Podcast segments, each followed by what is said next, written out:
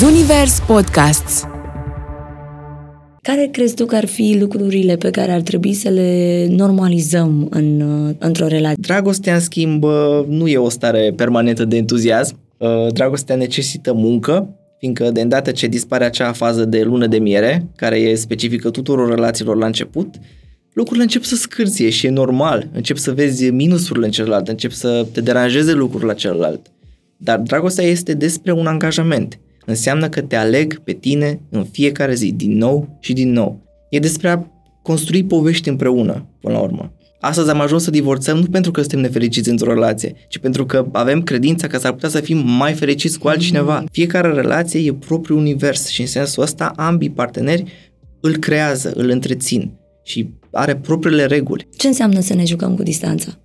Înseamnă să, să lași spațiu în care lumea celuilalt să existe. Înseamnă să existe uh, fiecare partener să aibă propria lume, propriile relații. Pentru că o relație e o entitate în trei. Nu, oricât de mult ne-am dorit să contopim cu celălalt și oricât de mult reușim să facem asta, e important totodată să avem propria viață, propriul mister. Dilema cu Emma de la ZU, un podcast Zunivers. Toți oamenii au nevoie de iubire, cu toții o căutăm, unii dintre noi o și găsim, însă puțini uh, știm să o recunoaștem și puțini știm cum să facem să o păstrăm. Și asta poate pentru că în ultimul timp ne-am îndreptat atenția mai mult către virtual și mai puțin către real. Și astfel s-a produs fenomenul prin care divinizăm iubirea omenească. Așteptăm ca totul să se întâmple fără efort, așteptăm să se întâmple imediat și, dacă se poate, fix atunci când vrem noi. Vorbim astăzi la Dilema despre dinamica relațiilor moderne. Ce anume s-a schimbat de-a lungul timpului, care sunt așteptările femeilor acum, care sunt așteptările bărbaților în ceea ce privește relațiile romantice? Și mai mult decât atât, poate aflăm și ce ne face pe noi captivi în singurătate. Am așteptat uh, cu sufletul la gură episodul de astăzi, pentru că invitatul meu cu siguranță uh, va reuși să demitizeze multe dintre perspectivele pe care le aveam până acum despre relațiile romantice și va oferi să, va reuși să ofere și o altă perspectivă. Invitatul meu de astăzi este psihologul și sexologul Bogdan Morar, căruia îi spun bun venit. Emma de la Zosut eu începe un nou episod din Dilema. Bună, Bogdan! Bine ai venit la Dilema! Bună, Emma! Bine te-am găsit! Mă bucur tare mult uh, să te am aici. Am discutat, uh, trebuie să le spun oamenilor că am vorbit un pic uh, înainte până când să te prezint și lor. Și um, de fiecare dată mă gândesc la fascinația asta a relațiilor, știința asta a relațiilor și um, în timp ce îmi povesteai cum ai luat tu decizia de a deveni psiholog și de a profesa, mi-a venit așa o întrebare, ce te-a atras pe tine la știința relațiilor? Hmm, o întrebare bună. M-a atras totdeauna complexitatea și dinamica relațiilor umane și, bineînțeles, toate modalitățile prin care ne împiedicăm în încercarea de a crea o relație stabilă, o relație armonioasă care să ne satisfacă atât de multe, tot mai multe cerințe. Practic asta m-a atras cel mai mult la, la zona asta, mai ales pe, pe sex terapie. Fiindcă nu se, leagă, nu se leagă doar de sex. E vorba foarte mult de relații uh, când vine vorba de aceste disfuncții sexuale. Mm-hmm. În care rare ori sunt, uh, ele de fapt sunt în doi în multe privințe. Nu sunt singulare. Da, e adevărat. Știi, mie mi se pare că nu mai putem vorbi acum despre relații uh, romantice fără să folosim cuvântul ne împiedicăm. Mm-hmm. De ce anume ne, ne împiedicăm? Pentru că, vezi tu, e ceva uh, după care, e, e o nevoie, în primul rând, da, Absolut. relația în sine este o nevoie. Vorbim aici de apropiere, de conexiune. E o nevoie umană. Este o nevoie, nu putem... Uh... Suntem ființe sociale și avem nevoie de apropierea asta, de, de tot sprijinul pe care îl presupune o relație, de să ne hrănească până la urmă. Exact, este o nevoie și aici cred că suntem uh, de acord cu toții. Mai mult decât atât, acum ne și interesează cum să avem o relație armonioasă și, slavă Domnului, avem acces la informații nu de azi de mâine, de mult mm. timp. Și există această pasiune a oamenilor de a afla cum să hai să nu zic perfecționeze, că poate este un pic cam mult, să-și uh-huh. armonizeze cumva uh, energiile, nevoile, astfel încât să aibă o relație în care să se simtă bine, dar cu toate astea auzim tot mai des în jurul nostru că ceva nu merge. Uh-huh. multe nu merg și multe merg în același timp. Uh, avem un set halucinant de mare de așteptări astăzi de la relații, de la partenerii noștri. Ne așteptăm să primim uh, totul de la o singură persoană și asta pune o presiune enormă pe un singur om. Fiindcă dacă înainte aveam, uh, satisfăceam această foame din mai multe direcții, ba dragostea de părinte, dragostea de frate, de la colegii de la muncă, eu știu, prieteni, amici, astăzi trăim din ce în ce mai izolat, cu toții, chit că trăim în uh, epoca conexiunii mm-hmm. și a Wi-Fi-ului și așa mai departe, trăim practic tot mai izolați. Și atunci avem tot mai multe așteptări de la o singură persoană. Și asta, vrem totul de la o singură totul persoană. de la o singură persoană. Dăm independență, dăm identitate, dăm aparținere, dăm aventură, dăm pasiune. E enorm. E, bineînțeles că astea sunt practic uh, ambițiile dragostei, idealul ăsta romantic, dar ne faultează destul de intens, fiindcă nimeni nu o să ne satisfacă toate dorințele astea, sunt prea multe. Da, și cred că asta impune cumva o presiune de ambele părți și mă gândeam, uh, cerem independență, dar o luăm, știi? Uh-huh. Adică cumva nu e, nu e echitate. Bine, când vorbim de dragoste nu putem vorbi nici de reguli, nici de logică. Nu prea. Știi, considerăm că dragostea nu ne pune prea multe întrebări, că nu hotărâm noi de cine să ne îndrăgostim. Dar atunci când suntem într-o relație și cerem această independență, cumva nu, nu e echitate aici.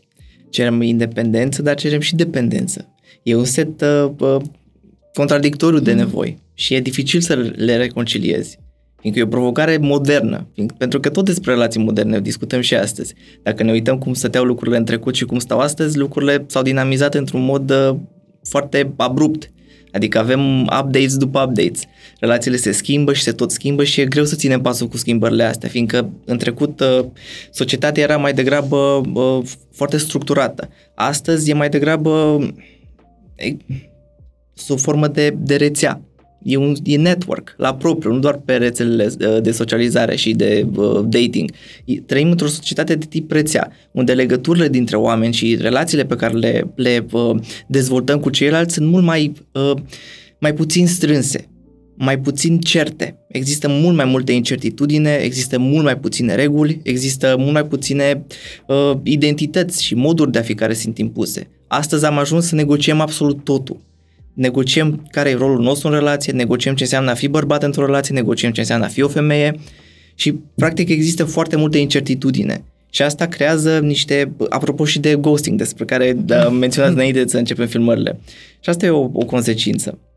Da, da, faptul că noi negociem uh, nu e neapărat un lucru rău cred nu, eu. Absolut deloc. Pentru că a negocia totuși e o formă de comunicare acolo. Uh-huh. Dar apropo de dinamizarea asta, de dinamica uh, relațiilor, într-adevăr, uh, mie mi se pare că noi acum, la nivel de persoană și la nivel de relație, avem foarte multe întrebări. Mai uh, asta cumva înainte așteptărilor. Uh-huh. Avem foarte multe întrebări pe care uh, înainte nu, nu mi-amintesc ca mama mea să uh, să le întreb... fi dus în spațiul relației. Să le fi dus în spațiul relației sau să-l întrebe pe tata, uite, eu o să am o ofertă de job în partea cealaltă a țării. Uh-huh. Ce zici, mergem sau nu? Adică problemele nu erau cu un spectru atât de larg. Uh-huh.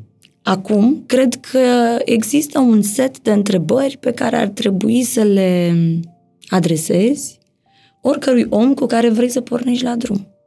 Ceea ce e un lucru foarte bun până la urmă fiindcă te ajută să te echilibrezi, să-ți dai seama care sunt așteptările tale, care sunt așteptările mele, unde ne putem întâlni la mijloc, unde putem negocia, unde nu putem negocia, fiindcă vor fi aspecte care nu vor fi negociabile într-o, într-o relație. Și asta poate să ducă la disoluția relației sau e o oportunitate extraordinară de creștere, dacă există un pic, uh, un pic de loc de negociat.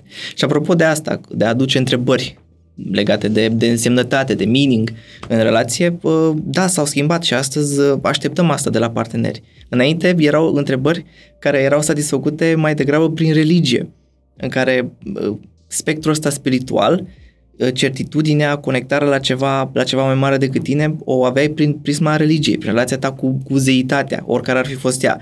Astăzi, în schimb, avem din nou cerințele astea pe care le transferăm, le proiectăm pe partener Pentru că avem nevoie de transcendență, avem nevoie să fim mai mulți, să fim oglindiți, să construim o identitate cu partenerul. Cine putem deveni în relație cu tine?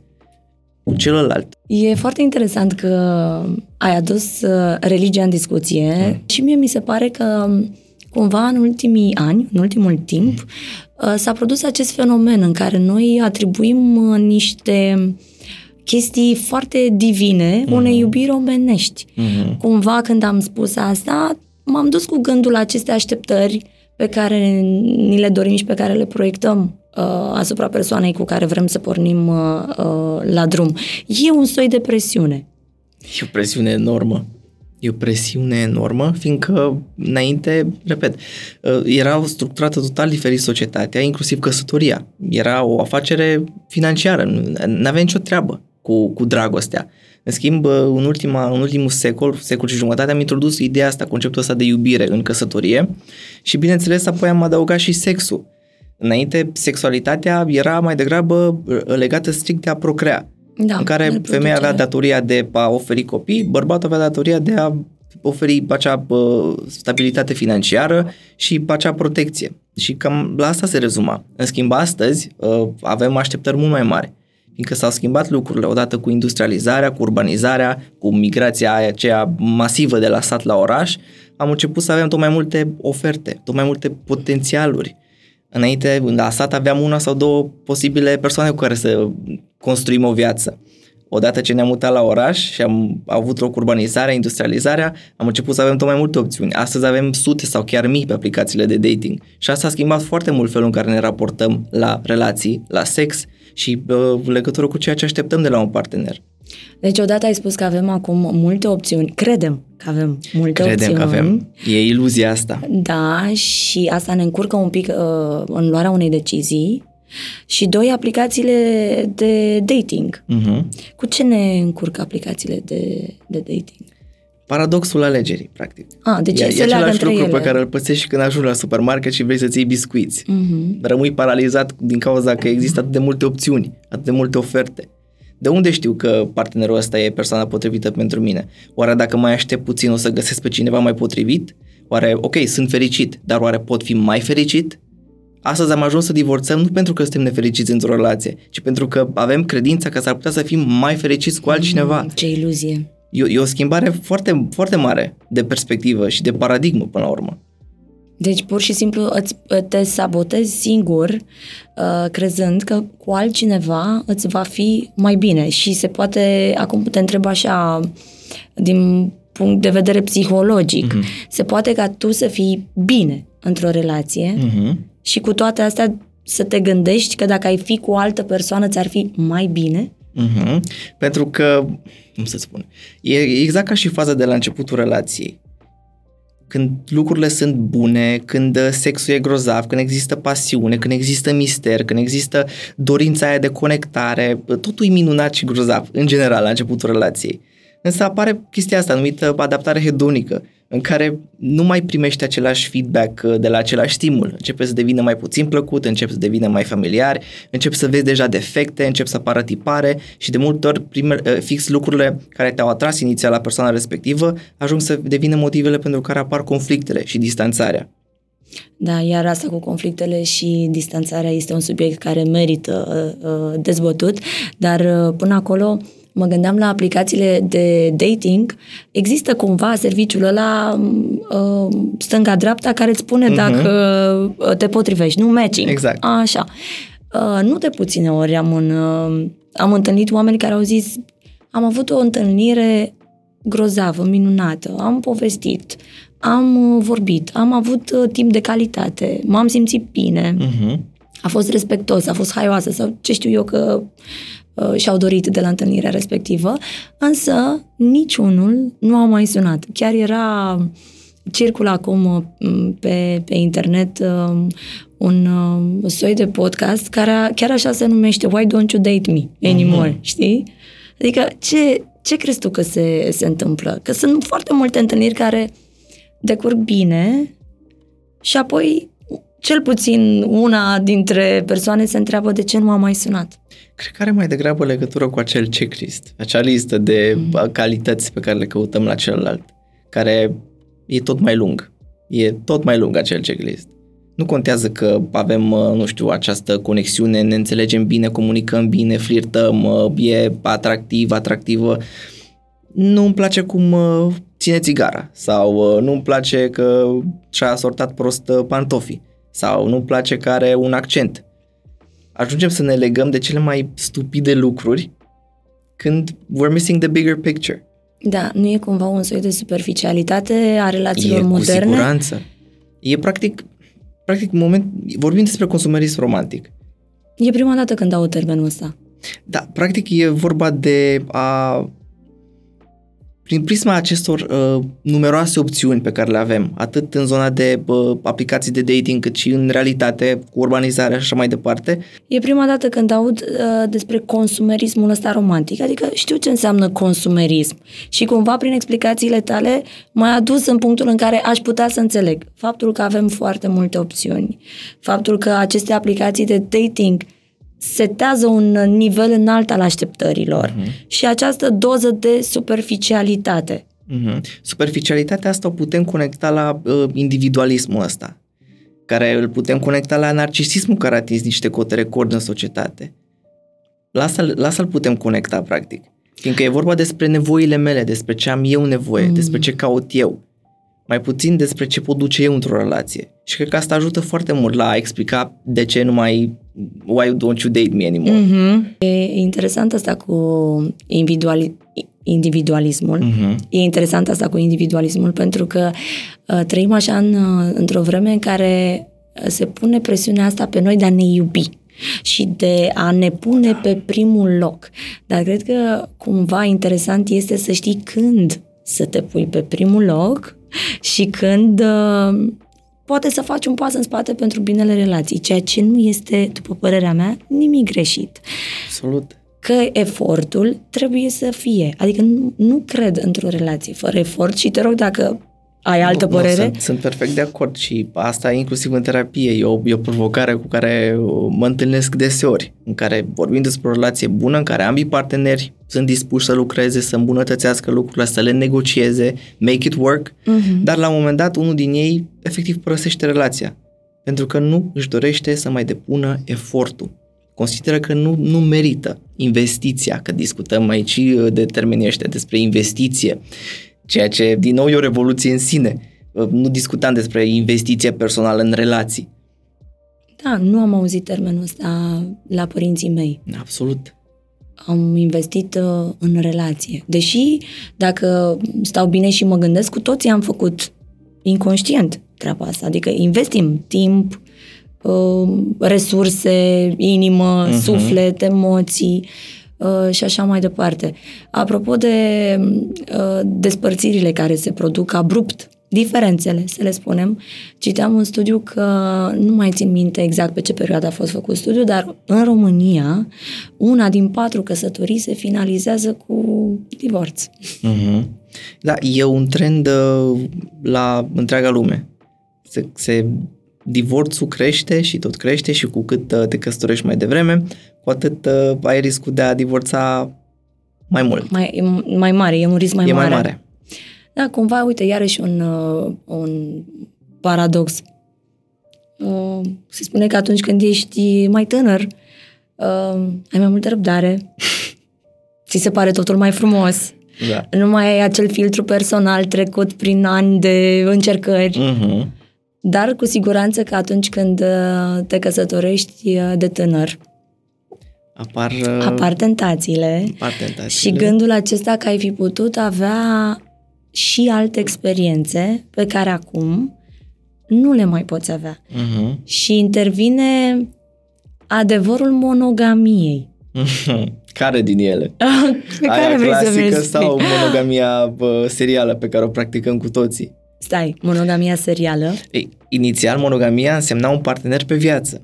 Până astăzi, la adânci bătrâneți. Astăzi înseamnă câte un partener pe relație. Deci, practic, s-a schimbat... Uh... S-a schimbat definiția, s-a schimbat uh, societatea.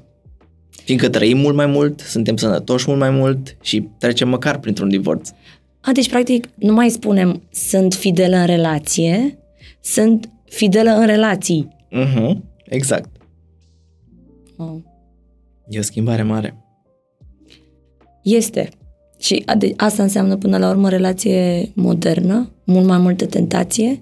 Înseamnă mult mai multă tentație și apropo de, de divorțuri la tineri, au legătură atât cu această teamă de a nu pierde acest FOMO, dar are legătură și cu faptul că identitatea e încă fragedă, încă ne dezvoltăm, încă nu știm exact ce ne place. Și oamenii, mai ales în perioada, nu știu, 20, 27, 20, 30, încă mai avansează destul de mult pe zona asta. Încă putem crește în, în uh, direcții total diferite. Și asta din nou contribuie la, la divorțuri. Și lipsa efortului pe care tu ai menționat-o și efortului. cred că ăsta este unul dintre miturile relațiilor. Cum că ar trebui să se desfășoare fără efort. Uh-huh. Și un alt, uh, din punctul meu de vedere, un alt mit este acesta cum că dragostea vine când uh, nu trebuie să faci nimic ca să ajungă dragostea la tine. Dragostea vine când te aștepți mai puțin. Și mie mi se pare că adică, când am auzit treaba asta, mi-am și imaginat cum stau pe canapea, Uh-huh. uh, Și poate, aștepți. poate îmbrăcată cu pijamalele de cu seară înainte și aștept să vină dragostea la ușă. Mhm. Da, cred că aici uh, oamenii fac deseori confuzia și o vedem și în filme și în melodii, fac foarte mult confuzia între dragoste și îndrăgosteală. Îndrăgosteala într-adevăr vine by default, că e chimie, e biologie, tot ne îndrăgostim la un moment dat de cineva. Dragostea, în schimb, uh, nu e o stare permanentă de entuziasm. Uh, Dragostea necesită muncă, fiindcă de îndată ce dispare acea fază de lună de miere, care e specifică tuturor relațiilor la început, lucrurile încep să scârție și e normal. Încep să vezi minusurile în celălalt, încep să te deranjeze lucruri la celălalt. Dar dragostea este despre un angajament. Înseamnă că te aleg pe tine în fiecare zi, din nou și din nou. Și înseamnă că te accept cu minusurile cu care vii la pachet. E despre a construi povești împreună, până la urmă. Și Ce fiecare frumos ai poveste vine cu minusuri. În momentul în care îți alegi un partener, îți alegi automat și toate provocările cu care relația respectivă vine la pachet. Și ca să păstrăm uh, dorința asta în, în relație, și nu vorbesc neapărat acum de spațiul erotic sau de spațiul intim, ci dorința de apropiere, dorința mm-hmm. de a ști ce ți se întâmplă, de a ști ce e în viața ta, mm-hmm. de a fi conectată practic cu tine. Crezi că există niște întrebări pe care ar trebui ocazional să le adresăm partenerului doar așa să ne facem un uh, check-up? Hmm. În legătură cu dorința de a... Practic, întrebări din, din ce zonă? Nu știu. Are you still there? Înc- încă uh-huh. ești prezent? Încă mai dorim aceleași lucruri? Cumva, de multe ori atunci când suntem în cuplu, noi, că nu vorbim doar de parteneri, vorbim și de, și de noi, să ne aplicăm un pic și atenția și către ce facem noi. Uh-huh. Noi avem impresia că știm totul despre partener și uităm că el are la rândul lui și o altă viață. Absolut. Da, uităm. Uităm să facem acest check-in pentru că de multe ori presupunem și asta ne faultează pierde mult, ne costă mm. foarte mult să presupunem că știm ce gândește, ce, se, ce există în lumea internă a celuilalt. De asta e important să întrebăm cum a fost ziua ta și să avem curiozitatea asta, să explorăm în continuare uh, universul intern al celuilalt. Atunci când facem uh, presupuneri, chiar dacă vrem, chiar dacă nu vrem, uh, acționăm pe, pe măsura presupunerilor.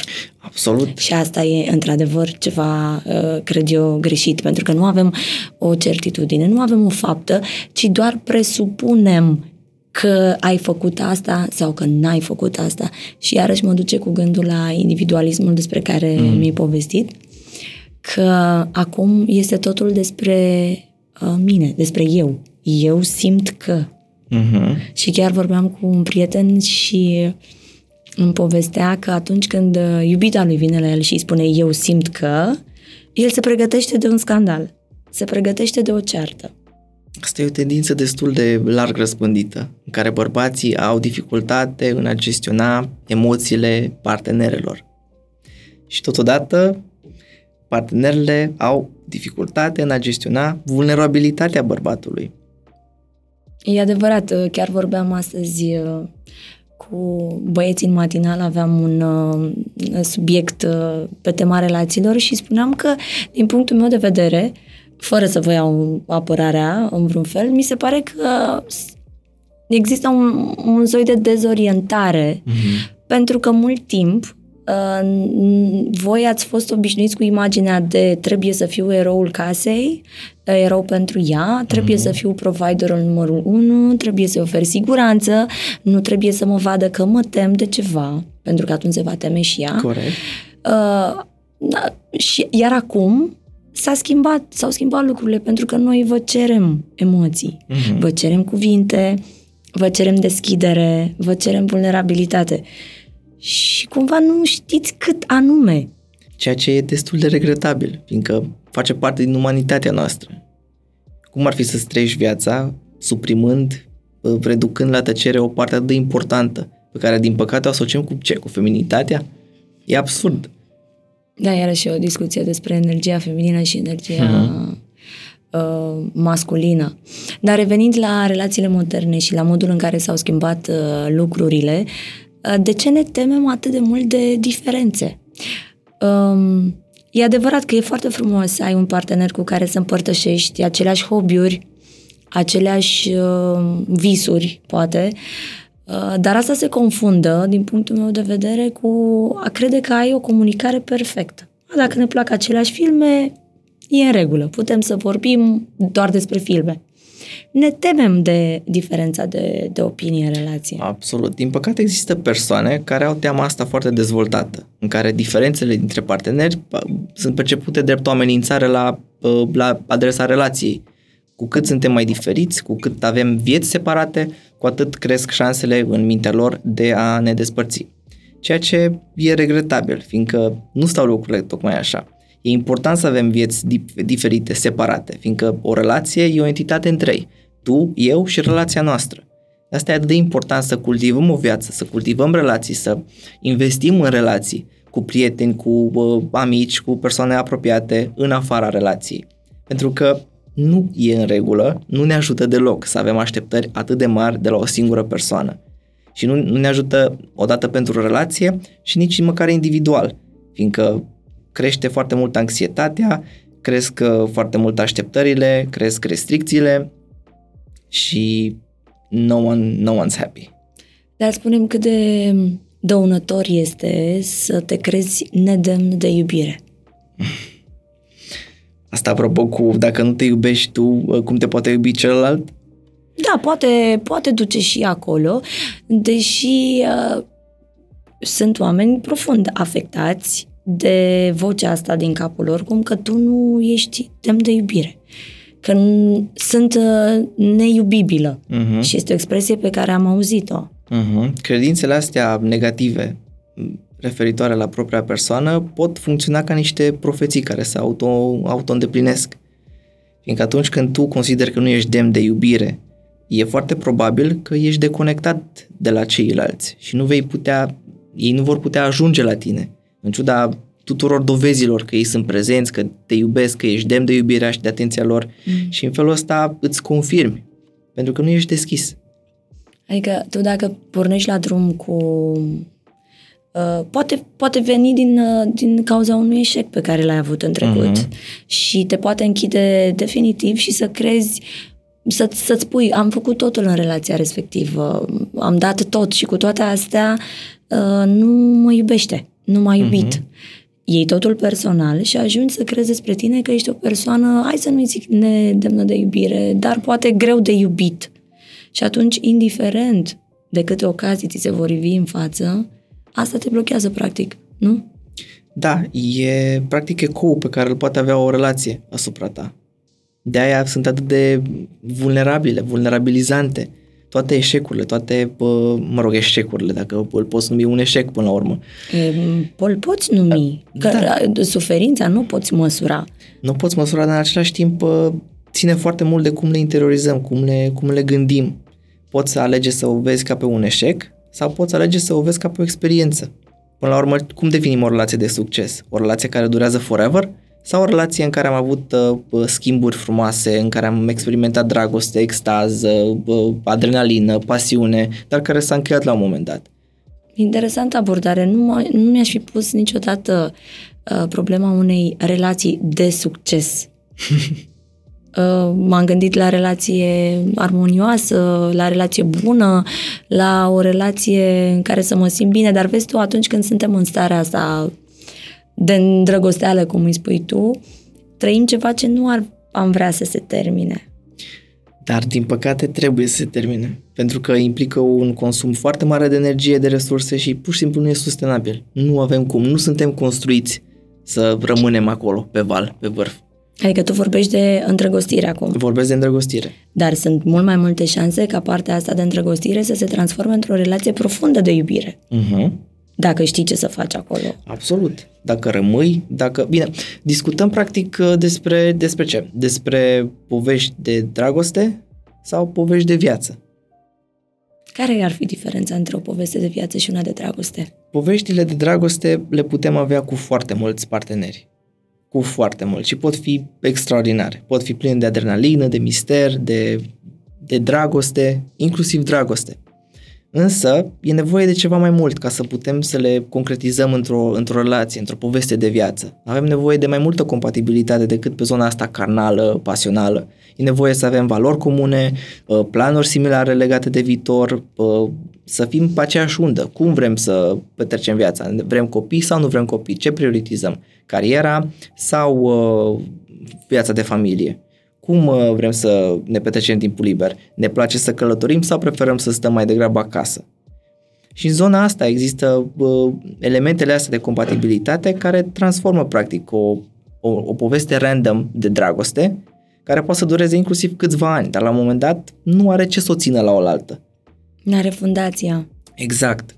Și poți să ajungi la această, adică poți să construiești această fundație printr-un set de întrebări pe care ar fi bine să ți le adresezi uh, ție, partenerului, sau ce le diferențiază atât de mult? Cu siguranță comunicarea, oricât de clișeic ar suna, e importantă, e esențială. Și asta se leagă la nivelul de maturitate și pe care îl avem și, bineînțeles, la cum vrem să petrecem o relație, cum vrem să, ce vrem să ducem în relația respectivă. Pentru că de multe ori nu vrem să venim să purtăm conversații dificile, pentru că avem pretenția că dacă e ce, ce trebuie, o să meargă de la sine. În schimb, e important să adresăm întrebări. E important să clarificăm încă de la început ce așteptări ai de la, de la dating, ce cauți, inclusiv când ești la primul date. A, bine, știi, când ești la primul date, la prima întâlnire, să spun așa, Uh, rare sunt ocaziile să nimerești din prima un om deschis și profund, uh-huh. cu care să poți uh, să dezbați astfel de teme. Ca de obicei, te uiți să vezi cum se comportă, cum uh, intră în restaurant, cum se comportă ospătarul, pentru că e important, cum se prezintă, cât de prezent este în discuție. Știi? Adică e greu să la, evaluezi. Să evaluezi și să găsești uh, canalul ăla prin care ambii să fiți uh, deschiși și să împărtă, împărtășiți filozofii de viață. Oricum o să ajungeți acolo la un moment dat. Că pare că ceea ce aud e un fel de, ok, cum, cum pot să mă asigur că există aceste garanții, aceste mici indicii, că e persoana cu care pot construi ceva mai mult versus persoana cu care pot avea, mă rog, a good time. Mm-hmm. Depinde și ce-ți dorești, bănuiesc. Depinde și ce-ți dorești, depinde și ce caută cel din fața ta. Ai spus la un moment dat um, de lucruri care pot fi negociate în relație și lucruri care nu se negociază. Da, și aici așteptările pe care le avem uh, pot fi sau nu neapărat negociate. Așteptările noastre. Așteptările noastre, da. În sensul că poți discuta cu tine, le poți reevalua și în sensul ăsta poți da seama dacă sunt absurde sau realiste și în sensul ăsta poți face un mic autoreglaj. În schimb, nu prea poți face asta la un prim date cu așteptările celuilalt. Exact. Nu le poți modifica și nici nu e locul să faci asta, nici nu e responsabilitatea ta. Intri pe o zonă în care nu are rost să intri. Care crezi tu că ar fi lucrurile pe care ar trebui să le normalizăm în, într-o relație, să le dăm această, acest fond cumva de normal? E normal să se întâmple nu știu, să mă simt nesigură în relație normal? Mm.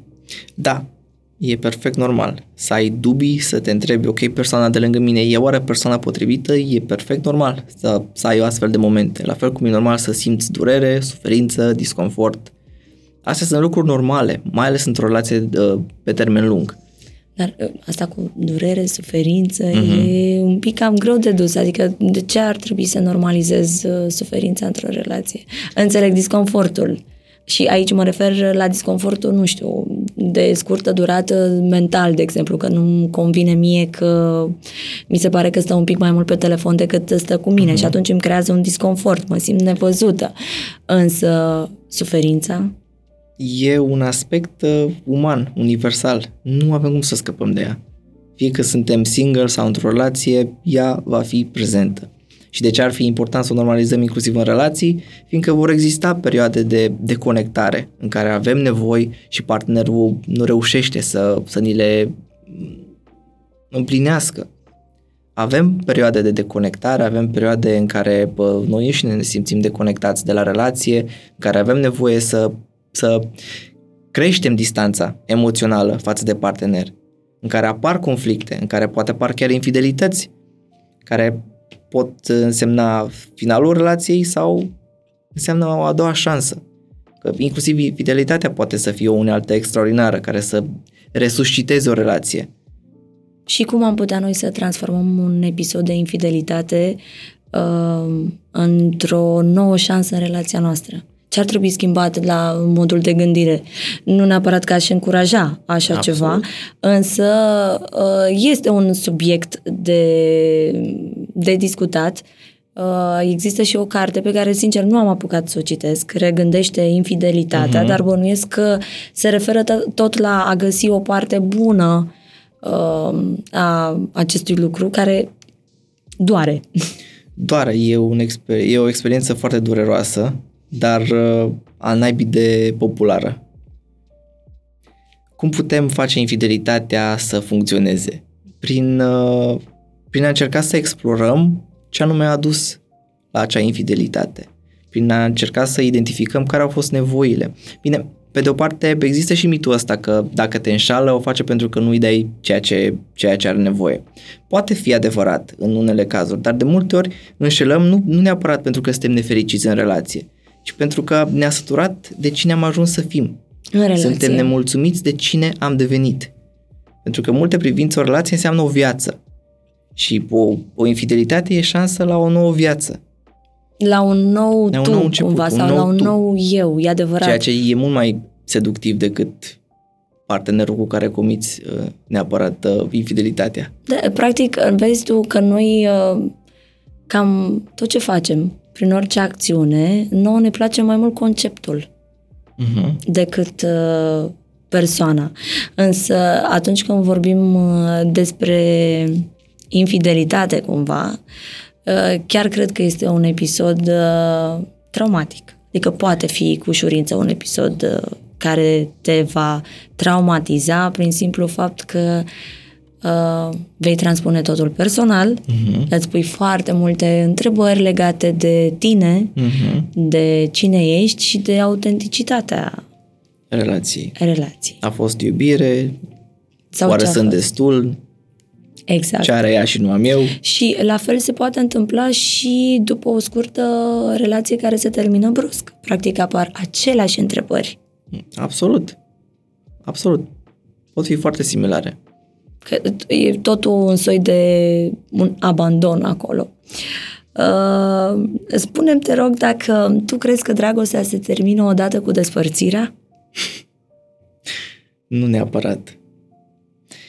Poate să continue, uh, adică, pe de o parte, există și o artificialitate în despărțiri.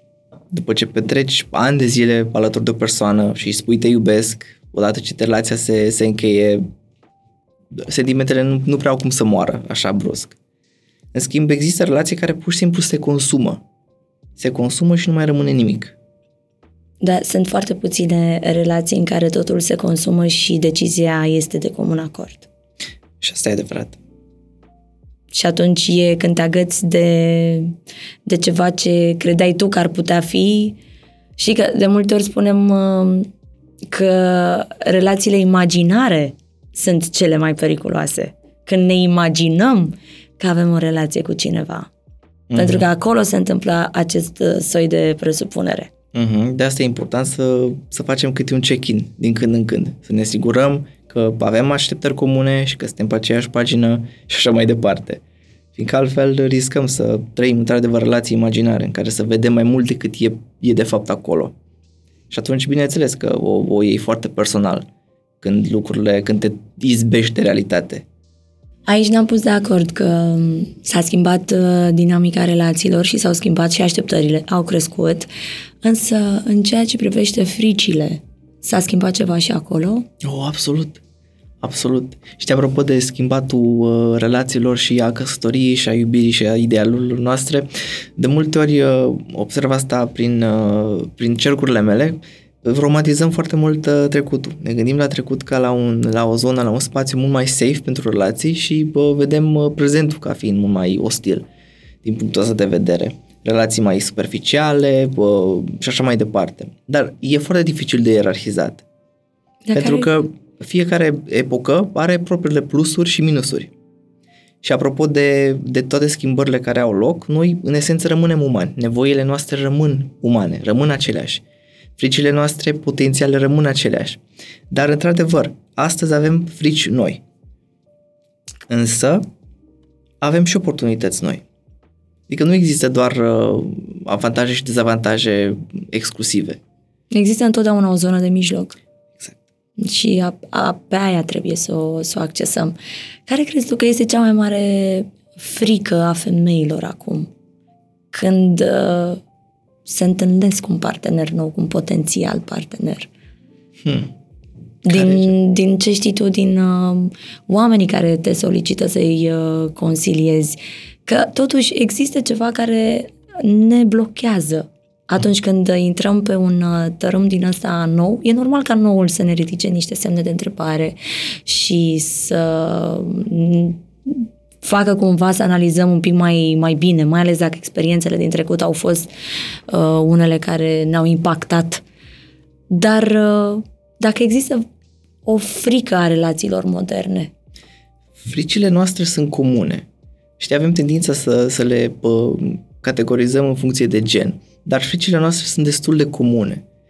Ceea ce, fare, ceea ce le face să pară diferite e felul în care ele se manifestă.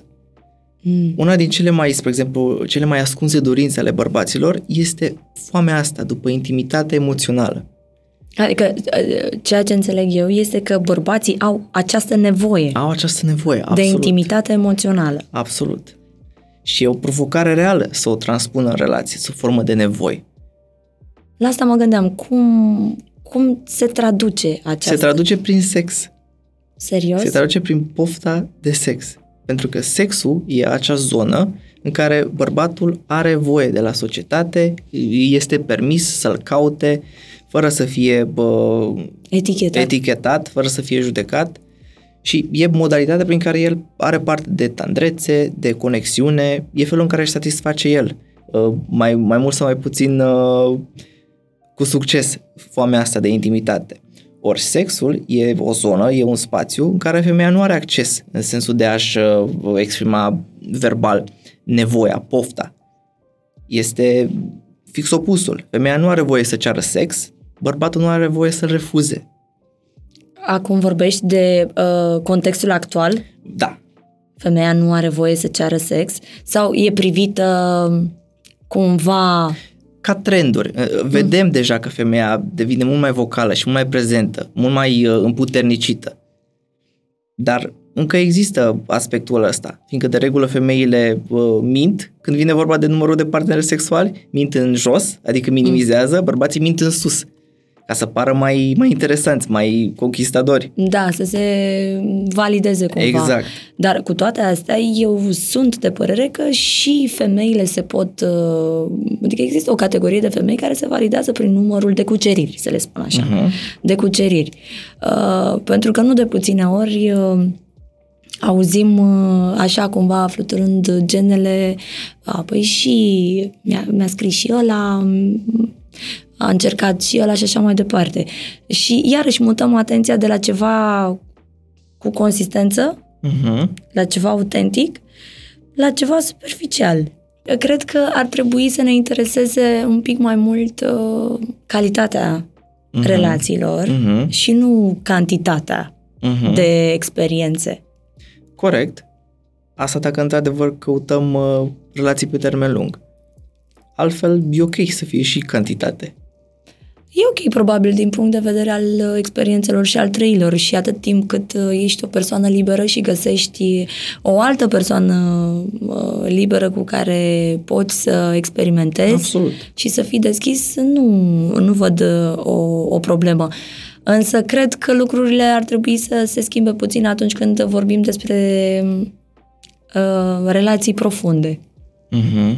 Pentru că acolo Ehm, fie că ne place sau nu, ehm, că e pe termen lung sau pe termen mai puțin lung, vrem exclusivitate. Absolut. Adică vrem să știm că doar noi suntem acolo. Așa e. Dar în același timp nu putem să ignorăm și cealaltă bă, revoluție sexuală care stă să explodeze, și anume poligamia. Citeam un studiu, să știi, apropo de treaba asta, că Uh, monogamia a devenit în timp mai greu de suportat la femei, mm-hmm. pentru femei. Mm-hmm. E cu cântec, e de dezbătut. În sensul că, într-adevăr, avem imaginea asta referitoare la bărbați și la femei. Femeile caută dragostea, bărbații caută sexul, dar sunt niște stereotipuri de gen care sunt foarte reductive și rigide și nu pictează deloc întreaga, întreaga imagine. Într-adevăr, femeile se plictisesc mai repede de partenerul de relație și tind să se plictisească mai brusc și mai rapid decât o, fac, o face un bărbat. Dar vorbim din nou de trenduri, nu, nu, nu putem generaliza. Sigur.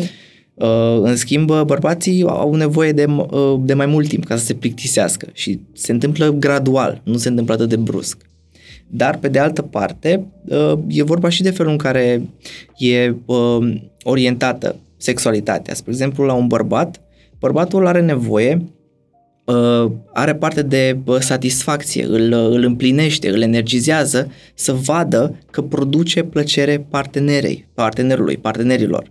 În schimb, femeia are mai degrabă o sexualitate organizată narcisistic.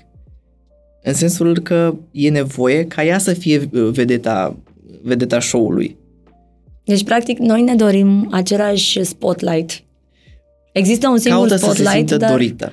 îl vrem amândoi. Ceea ce contează foarte mult pentru femei în, în cadrul uh, sexului este să se simtă dorită, venerată, râvnită. Și are sens, pentru că e în multe privințe antidotul la viața socială pe care o are, în care e constrânsă să aibă grijă, să îngrijească, să, să practic ce face bărbatul. Da, da, trebuie să fie atentă la aparențe, la etichete, exact. la cum se prezintă exact. și practic... Sexul e locul în care uh, scapă de toate poverile astea și e liberă să, să-și simtă sexualitatea. Da, și să se bucure de Absolut. ea, pentru că e un punct important. Trebuie să ne acceptăm sexualitatea și să o explorăm. Și, într-adevăr, uh, sexualitatea împărtășită poate fi un punct uh, de super sprijin într-o relație. Absolut. Nu știu de ce încă consider că subiectul ăsta este ușor uh, tabu. Tocmai de asta m-am mirat atunci când mi-ai spus că vrei să te îndrepți către latura asta, sexologie și așa mai departe. E un subiect polarizant în general, din păcate, sexualitatea. Avem o... ne raportăm atât de puritan la, la aspectul ăsta și nu, nu ne ajută deloc. Inclusiv scandalul cu educația sexuală și toate nebuniile care, care sunt societate la nivel de discurs public. E, e regretabil. Și inclusiv în relații. Nu prea se discută. Uh, Pentru că avem, de... avem pretenția, nu, mai ales ca, ca bărbați, uh, avem, uh, ne simțim constrânși să știm deja. Noi ar trebui să știm, ar trebui să știm ce să facem, ar trebui să fim competenți. Apropo de frici, asta e una din, uh, una din fricile bărbaților. De a nu fi respinși, de a, nu fi, de a fi insuficienți la pat. Uh-huh. E una din fricile noastre. Da, și compatibilitatea asta sexuală până la urmă e importantă. E importantă și se construiește. Crezi că se construiește? Bine, o compatibilitate la nivel basic e importantă, adică trebuie să existe o atracție fizică oarecare cu, cu persoana respectivă. Dar de, nu, nu poți judeca o compatibilitate sexuală pe baza unei singure partide de sex. Adică trebuie să lași timp. Trebuie să lași timp și trebuie să explorezi. Dacă îți dorești lucrul ăsta. Repet, compatibilitatea se construiește prin întrebări. Nu, nu, ne presup, nu presupune că suntem experți, experți în femei sau experți în bărbați. Întrebăm, ceea ce poate părea foarte nenatural și awkward, dar ține foarte mult de aceste abilități psihosexuale, inclusiv uh, uh consimțământul. Apropo de consimțământ, uh, e o chestiune foarte importantă mulți evită să, să-l ceară explicit sau să-l ofere pentru că strici mood strici vibe-ul. E, au impresia că trebuie să se prezinte cu un contract care trebuie semnat, ceea ce clar că distruge toată atmosfera. Da, pasiunea până la urmă și apropierea. Dar poți să o faci într-un mod sexy, într-un mod organic. Și asta cumva contribuie la spargerea monotoniei și la acea curiozitate care ar trebui tot timpul experimentată. Exact. Ce îți place să faci în pat? Cum îți place să fii atins? Cum îți place să fii atinsă? Ce zone ai vrea să explorezi din sexualitatea ta? Ești interesată de jocuri de rol? Ți-ar plăcea să introducem jucării sexuale? Ce fantezii ai? Dar cum crezi că am putea noi să vorbim despre nevoile noastre fără a da impresia că suntem o persoană needy. Acum se vorbește despre uh, nevoia asta de a fi îngrijit tot timpul, care poate fi ușor deranjant, deranjant. Adică dacă eu consider că totul este în regulă în relație, dar partenerul meu este uh, omul care se plânge tot timpul și care încearcă să extragă și mai mult de la mine și mai mult de la mine și vine cu aceleași presupuneri, uh, eu pot să transfer rapid de la un om cu frici, ceea ce mhm. este normal, la un om cu nidi, care iarăși e normal. Dar ne ferim să părem nidi. Uh, aici cred că cuvântul cheie e intensitatea, e volumul de, de neediness. În sensul că dacă într-adevăr există o viață în afara relației, dacă într-adevăr există relații de prietenie, de colegialitate, care să ofere cât de cât, cât de cât hrană pentru tine, ești mai puțin tentat, tentat să devii nidin și într-o relație. Deci ține cât de mult uh, gestionezi și propria viață. Adică, practic, tu acum ai mai uh, demitizat ceva. Uh, faptul că ne spunem constant nevoile nu ne face o persoană nevoiașă. Nu.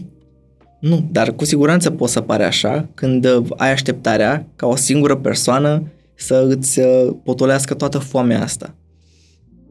Um, vor, vreau să vorbim un pic despre emoțiile apăsătoare pe care le simțim într-o relație, atât pentru femei cât și pentru bărbați. Ce este, care este cea mai grea emoție de gestionat?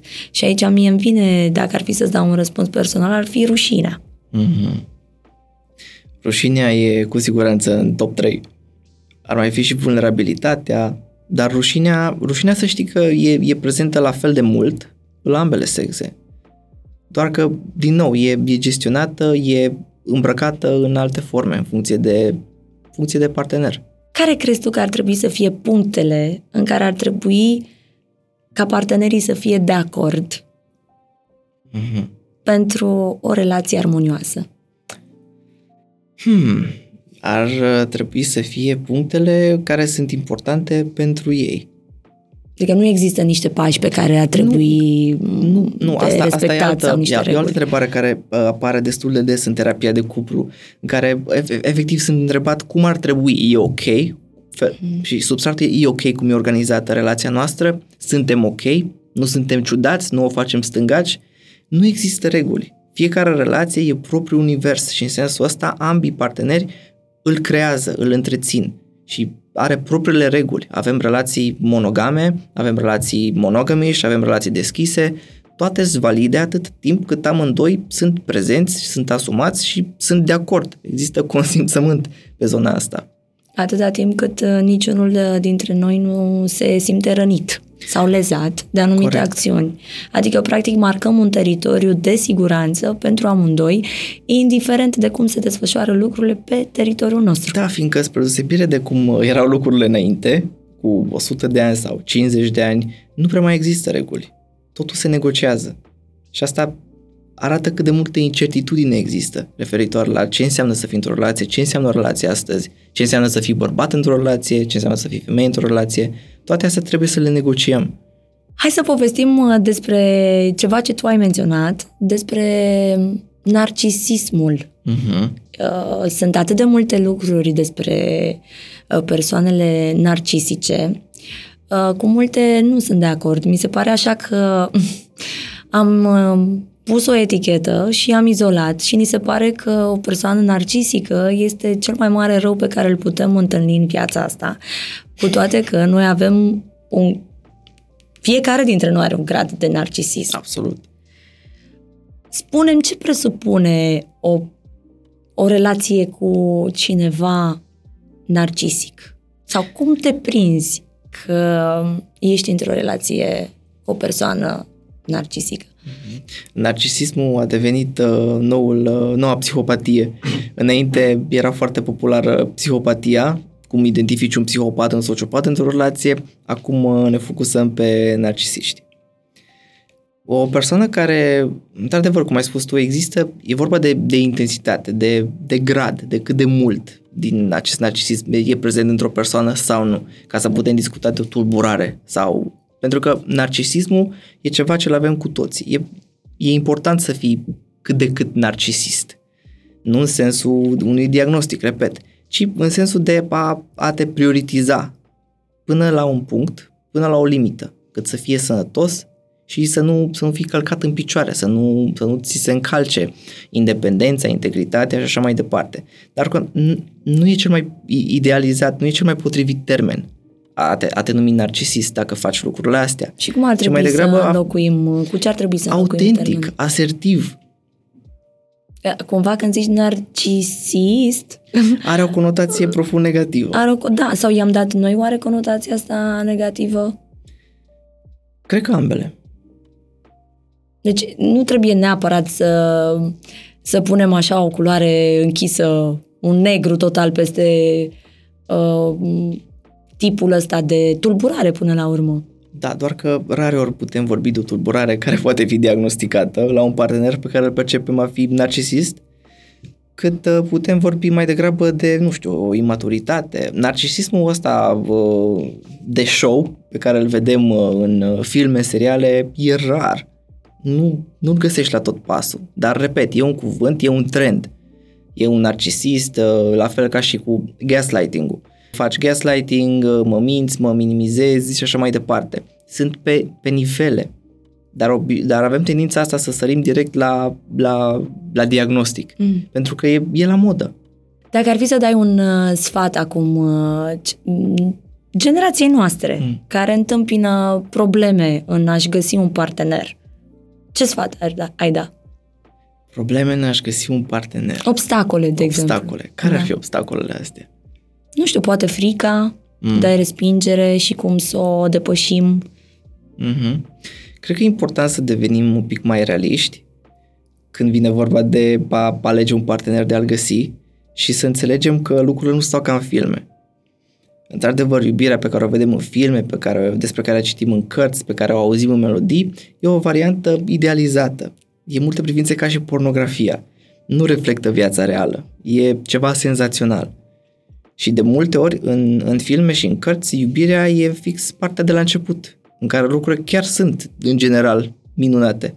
Nu mai vedem și cealaltă jumătate cu, nu știu, albă ca zăpada și uh, prințul uh, călare. Când se ceartă pe spălatul vaselor sau pe crescutul copiilor sau pe venitul lunar, uh, facturi uh, și așa mai departe. Nu vedem lucrurile astea. Așa că sfatul meu este să fie mai, uh, mai echilibrați, mai realiști. Nu, nu, să nu avem așteptările astea atât de mari de la, de la dragoste. Și cu toate astea să încercăm să o trăim la maxim. Cu toate astea, absolut. E important să lași spațiu pentru eșec și dezamăgire. Dar am, am, am auzit în ultima perioadă termenul de inteligență erotică. Uh-huh. Ce înseamnă mai exact uh, un om cu inteligență erotică? Ce calități ar trebui să aibă? Un om cu inteligență erotică ar înțelege că preludiul nu durează 5 minute, ci începe de îndată ce se termină orgasmul. Adică în sensul ăsta uh, e vorba de acel set de calități, acea uh, perspectivă asupra sexualității în care, în care investești, nu aștepți în care nu vezi sexul uh, spontan ca pe, nu știu, cea mai grozavă dovadă că lucrurile merg uh, extraordinar. Sexul programat poate fi la fel de interesant și de plin de pasiune. Și de multe ori, unii dintre noi ajungem să-l programăm pentru că avem un program haotic, pentru că avem copii, pentru că avem joburi, pentru că avem responsabilități Ceea ce nu e un lucru rău. În, în cotidianul nostru, poate e mai înțelept din când în când să-l programăm. Poate nu neapărat cu pixul și cu foaia în mână uh, și încercuit în calendar. Astăzi este ziua la ora cu tare. La ora cu tare dar cel puțin prin discuții, pentru că, vezi tu, e greu să introduci pasiunea în cotidian acum. Adică chiar trebuie să faci eforturi. Absolut, pentru că există atât de mult stres, anxietate, depresie care dinamitează și nu într-un sens pozitiv dorința sexuală.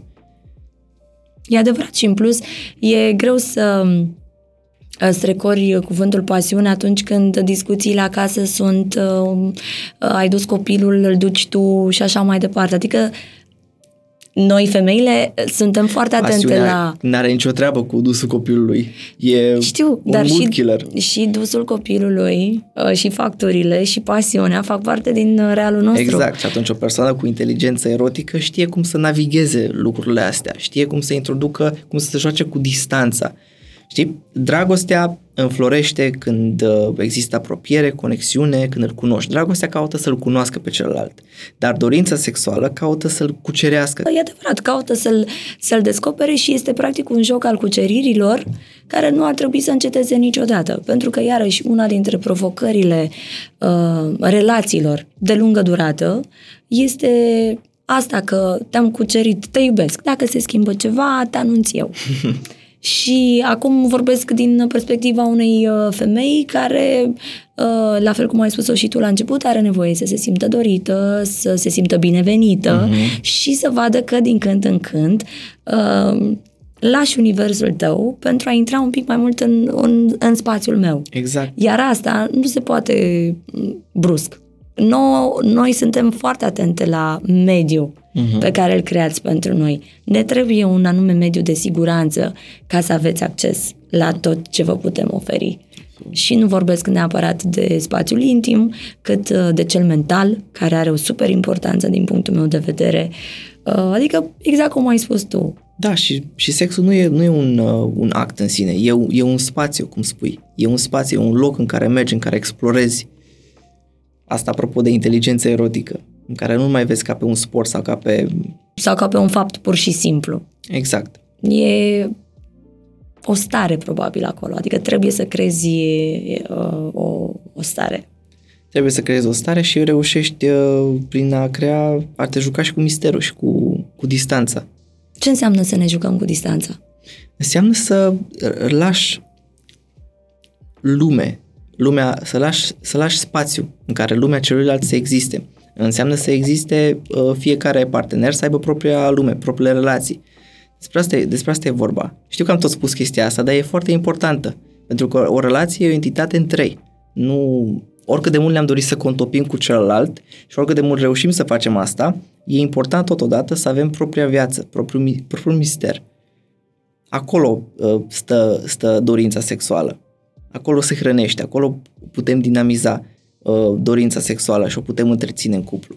La asta se referă inteligența erotică. Să știți să te joci cu distanța, cu apropiatul, cu distanțatul, ca să poți uh, menține focul viu. Pentru că la un moment dat uh, lucrurile intră în...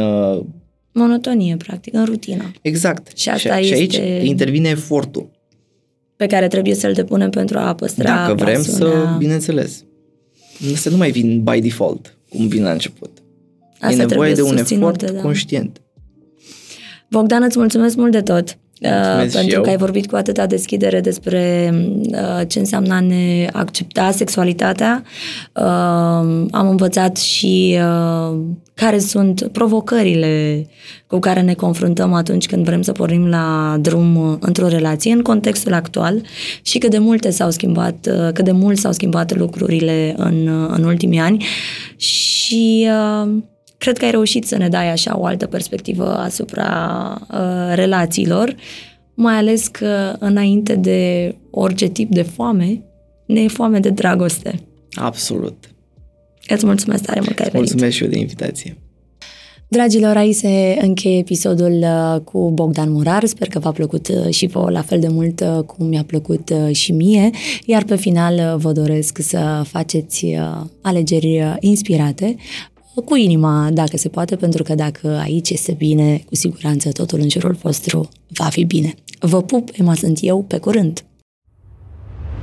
Zunivers Podcasts